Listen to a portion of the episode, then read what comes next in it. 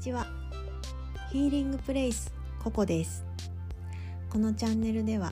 今この瞬間を豊かに味わうために古くから伝わるヨガの教えを現代の日常に例えお伝えしています。さて、えー、前回までの配信で私がねバックパッカーとして旅をしていた際に感じた物欲や物への執着の変化というところで「かっこ旅先編」と題して一つエピソードをお届けしているのですがその中でインドで購入したサンダルの話を少ししました。今回はねそのサンダルにまつわるエピソードをまたお届けしていこうかと思いますのでどうぞお付き合いください。あれはね今から10年ほど前。ちょうど10年になりますね。同じ3月に南インドのね西海岸のゴア州を旅していた時のエピソードです。ゴア州はえっ、ー、とね70年代のヒッピーが集うような街といって表現される方もいらっしゃるんですね。私は世代ではないのでちょっとピンとこないような 感覚もあるんですが要は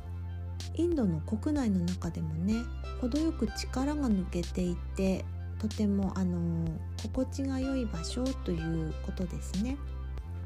はい私が滞在した場所は後になってね知った話なんですが夜になると野生のピューマがね走り回るような場所だったそうです これ聞いた時ねかなりびっくりしたんですね。というのはヨガのねトレーニングの際には朝早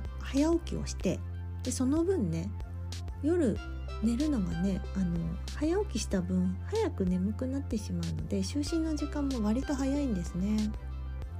日の出とともに起きて日が沈んだら寝るというような生活をしていたので夜ねピューマが走っているところとか目が光るようなところっていうのはまあ残念ながらなのかあの良かったのかわからないですが出会うことはありませんでした。で西海岸とはいえあの私がね滞在していたところは、えー、海岸に出るまでにちょっとした藪のようなちっちゃな森を抜けていくようなところだったんですね。もう5話でのねエピソードは本当にたくさんあるのでまたいつかお話しできればと思います。はい、でそんなね5話に2週間ぐらい滞在したんですがある日仲間と共に買い物に出ました。街に買い物に出るにもねバスに乗っていかないといけないのでそういう意味では滞在した場所はねかなり田舎でしたね。あのー、ここに泊まるのかってびっくりしたような場所に滞在してました。はい。そこで、えー、買い物をねするように街に出た時に地元の方も利用するようなお店でそして少しお土産のね品も売っているような場所でちょっと可愛らしいサンダルを見つけたんですね。で私これいいなと思ってね購入しようと思ったんですが値段がついていなかったので店員さんに値段ねいくらって聞いたんです。その店員さんはねあのまさに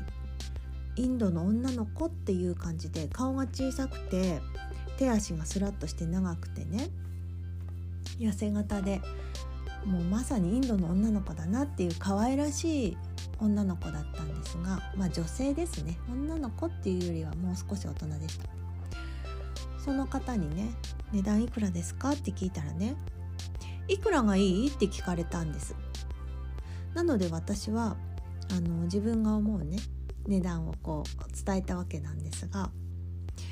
あのあっさり OK だったんですね。というのも当時の私はゴア州のねその物価に関してもまだリサーチがちゃんとできてなくてゴアについて数日後の出来事だったのでその辺りがね把握しきれてなかったのもありますし日本でねあの買うよりは安く言ったつもりなんですが。インドの人からしたらあの随分ねリッチな 値段だったんじゃないかなと今思えば。はいそんな気がしています。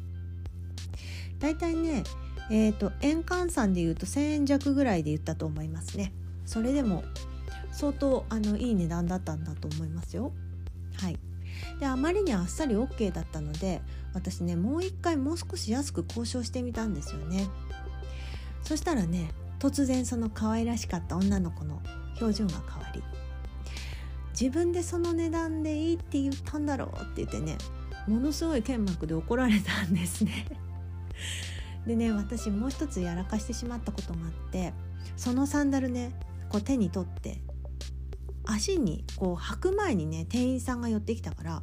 試着する前に値段交渉しちゃったんですよね。で実際 OK って言われてから履いていい？って言ってね履いたんですよ。そしたらねすっごくゴワゴワしていてあこれあの値段だと高いなって思うような 感じのお品だったんですねそれもあってもう一度値段交渉をしたらあのもうねピューマじゃないかって思いました。もう今思えば彼女ピューマだったかもしれない。怒られちゃいますかね。そのくらいものすごい剣幕で怒られたのでまあ自分でも言っちゃったしね。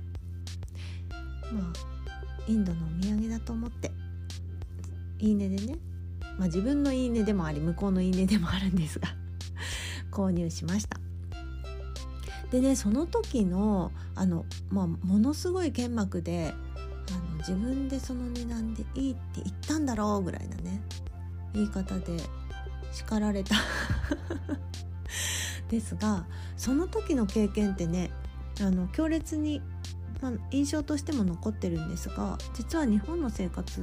でもね今も役に立っているところがたくさんあって日本っていうと、まあ、基本的にはもう値段が決まっていてそしてねその例えばブランドの名前が載ったら値段が高くなるとかあとは機能の豊富さで値段って変わりますよね。あとはどこ製かとかいうのも関係するでしょ？でもちろんそういうもので日本ではもうあらかじめ値段が決まっているんですがインドのねその経験を通してもうあの私の中に深く刻まれていることといえば物の値段はね自分で決めるっていうことなんです。日本で物を何か商品を見る時はもうすでに値段が決められているんですがそれが本当にね自分にとって価値のある値段なのかどうかっていうところでね少し考えることが増えたように思います。なので自分にとってね価値がないなってそのもの自体がまあ欲しければ話は別なんですがまあそんなにね欲しくなくてでこの値段かとか思うようなことがあればね買うことが減ったんですね。そういう意味でも物は増えにくくなったかもしれないです。皆さんそれぞれに価値観とかね大切にしたいところっていうのがあるので私が欲しいなって思うものがね例えば周りにいる人にとって価値がないものであることも多々あると思うんですけれどもそれでも私の中でそういう基準が一つできたことによってあの本当に欲しいもの以外は買わなくなったような気がしていますね。そして逆にね周りから見たら全然価値のないところに 自分では価値が見いだせればお金を使っているというそういう節もありますね。ですが自分にとってはとても満足度の高い、えー、ものの買い物買い物ねというものができるようになったとも思っていますしそのインドでの経験ね物の値段は自分で決めるっていう経験はね今この日本で生活をしている中でも私にとってはとっても役に立っている経験の一つです。そうですよね。本来は物の値段って自分で決めていいんだなっていうのをね。なんか当たり前のことでもありつつ改めて感じさせられた。そしてインドの女の子って怖いんだなってね。まあその彼女だけかもしれないですけど基本的には穏やかなインド人の友達が多いのであんなに怒るんだなっていう強烈なエピソードも含め私の。インド。ゴア州での思い出話でした。あの私のねバックパッカーの思い出話になっちゃってるんですが このエピソードがあなたのあの日常をね豊かにするために何か役に立つと嬉しいです。いいねやコメントも励みになりますのでよろしければお願いします。前回のね配信もお聞きになられてない方は是非そちらも聞いてみてください。では次回の配信でお会いしましょう。